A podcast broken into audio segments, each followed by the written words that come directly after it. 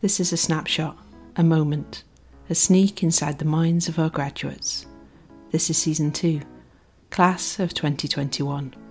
A little bit of the same, but quite a lot different. So my name is Joanna, although people call me Aja or Asia, and I just graduated um, from geography.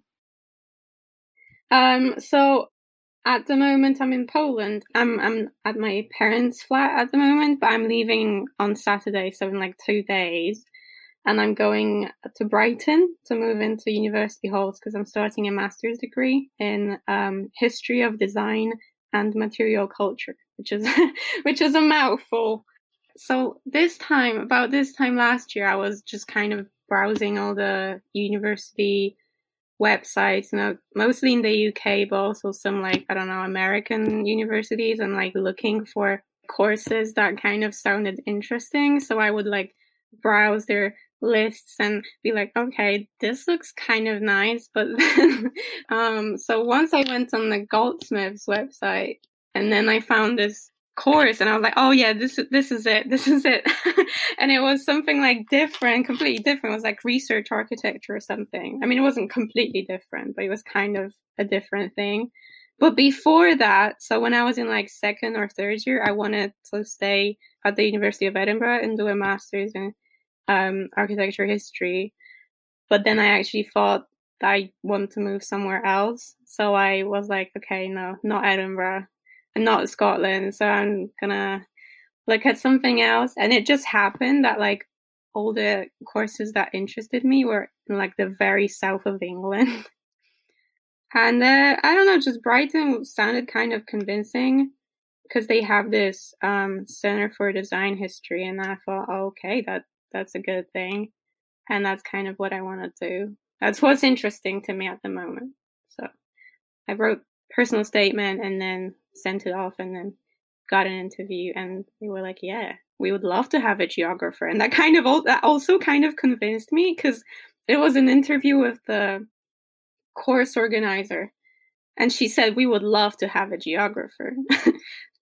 Because because i did um, architecture history for like six semesters during my course which was four years so eight semesters it always surprised people when I told them I did geography and I studied architecture history as well. And they were like, What? Don't you like study rocks?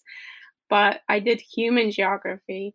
And actually, I took architecture history in the first semester of the first year at uni, kind of by accident, because I wanted to like do a course in second year, which was part of the School of architecture and landscape architecture, one of the prerequisites was architecture history. And I thought, okay, this is very interesting. And it's kind of very geographical as well.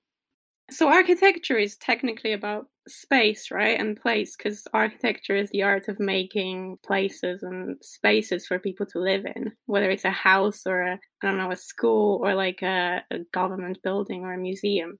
Like, if, if something has to do with space, it's kind of you could study this as a geographer. I'm from Poland, and there's a lot of, you know, you can really see the difference when you go abroad and you can see the difference in how the space is managed and what kind of places people build.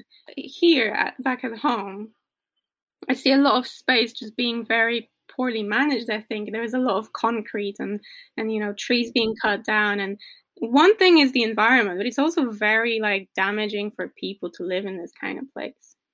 So it is very much interesting to me, but I also feel like emotionally affected by all of this. I did my um, A levels in England, in Yorkshire actually, because um, I got a scholarship to a boarding school in Yorkshire, which was in the middle of nowhere, really. It was a very good school. I loved it. It was very small, though, because we had 15 people in our year. But yeah, and I really liked it up north because it was in North Yorkshire. And yeah, and I wanted to study geography. And Edinburgh had a good department. And I kind of liked the idea of going even further up north and also I loved Harry Potter. Like, and so I thought, okay, if I move to Edinburgh, I'm obviously gonna meet J.K. Rowling like at some point. I think that up until like a week ago, I was just excited, like I wasn't stressed at all. But now, like I'm I'm going in like two days. I don't know the next time when I'm gonna be back because of COVID or everything. So I'm trying to like get everything with me, like take everything with me that I will need for the year because I don't know. And obviously, like the tests and everything, I'm gonna pick up my test results in like an hour, and hopefully, you know, I'm fine to travel. I I make lists and then usually I don't look at them until like last minute. uh, no, I make lists to like, and then I tick off every every single thing I've done, like even the small thing. Like if I have to send a parcel, I'm gonna be like, pack the parcel, uh, wrap the parcel, send the parcel. I just watch a lot of Netflix to d- distract myself from the fact that I have like a lot of things to do which is not necessarily a good thing, but at least can um, tick those movies off as well. I'm moving there with like no expectations of what it's going to be like because when you go somewhere with some expectations, you know, people say that you might get disappointed. Hopefully, we're going to get in person classes. And then, with regards to like, I'll be in a uni flat and I don't know anyone there when I moved to my uni flat in Edinburgh, it was horrible. and I hated it. so um it's it's just gonna be what it's gonna be. I don't yeah. I've never been to Brighton. Um but people say it's nice. so I just hope I mean it's got a beach, so it has to be nice. I have no idea what I'm gonna do after my master's. Hopefully a PhD, but you never know what it's gonna be. I don't plan more than a year ahead because I think that everything can change. We also ask our graduates to share a place, somewhere special, somewhere we can get together when all this is finished. Uh, it's a pine forest. It's just sandy soil and a pine forest on it because that's the forest I'm the most familiar with, um, and I love it.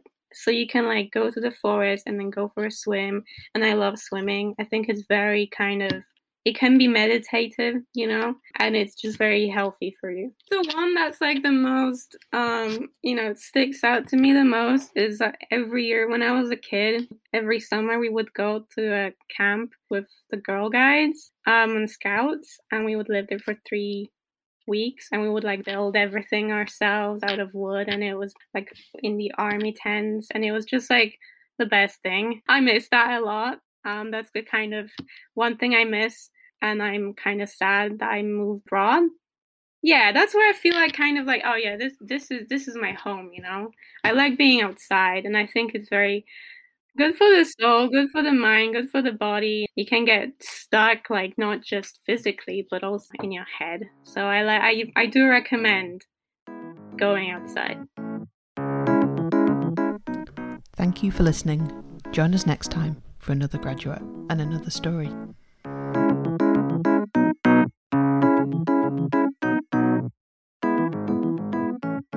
You're not on your own when it comes to planning for your future. Your University of Edinburgh community is here to support you, and this includes ongoing support for graduates from the Careers Service. Why not take a look at our website to find out more about how we can support you get the future you want? Go to ed.ac.uk forward slash careers to get started.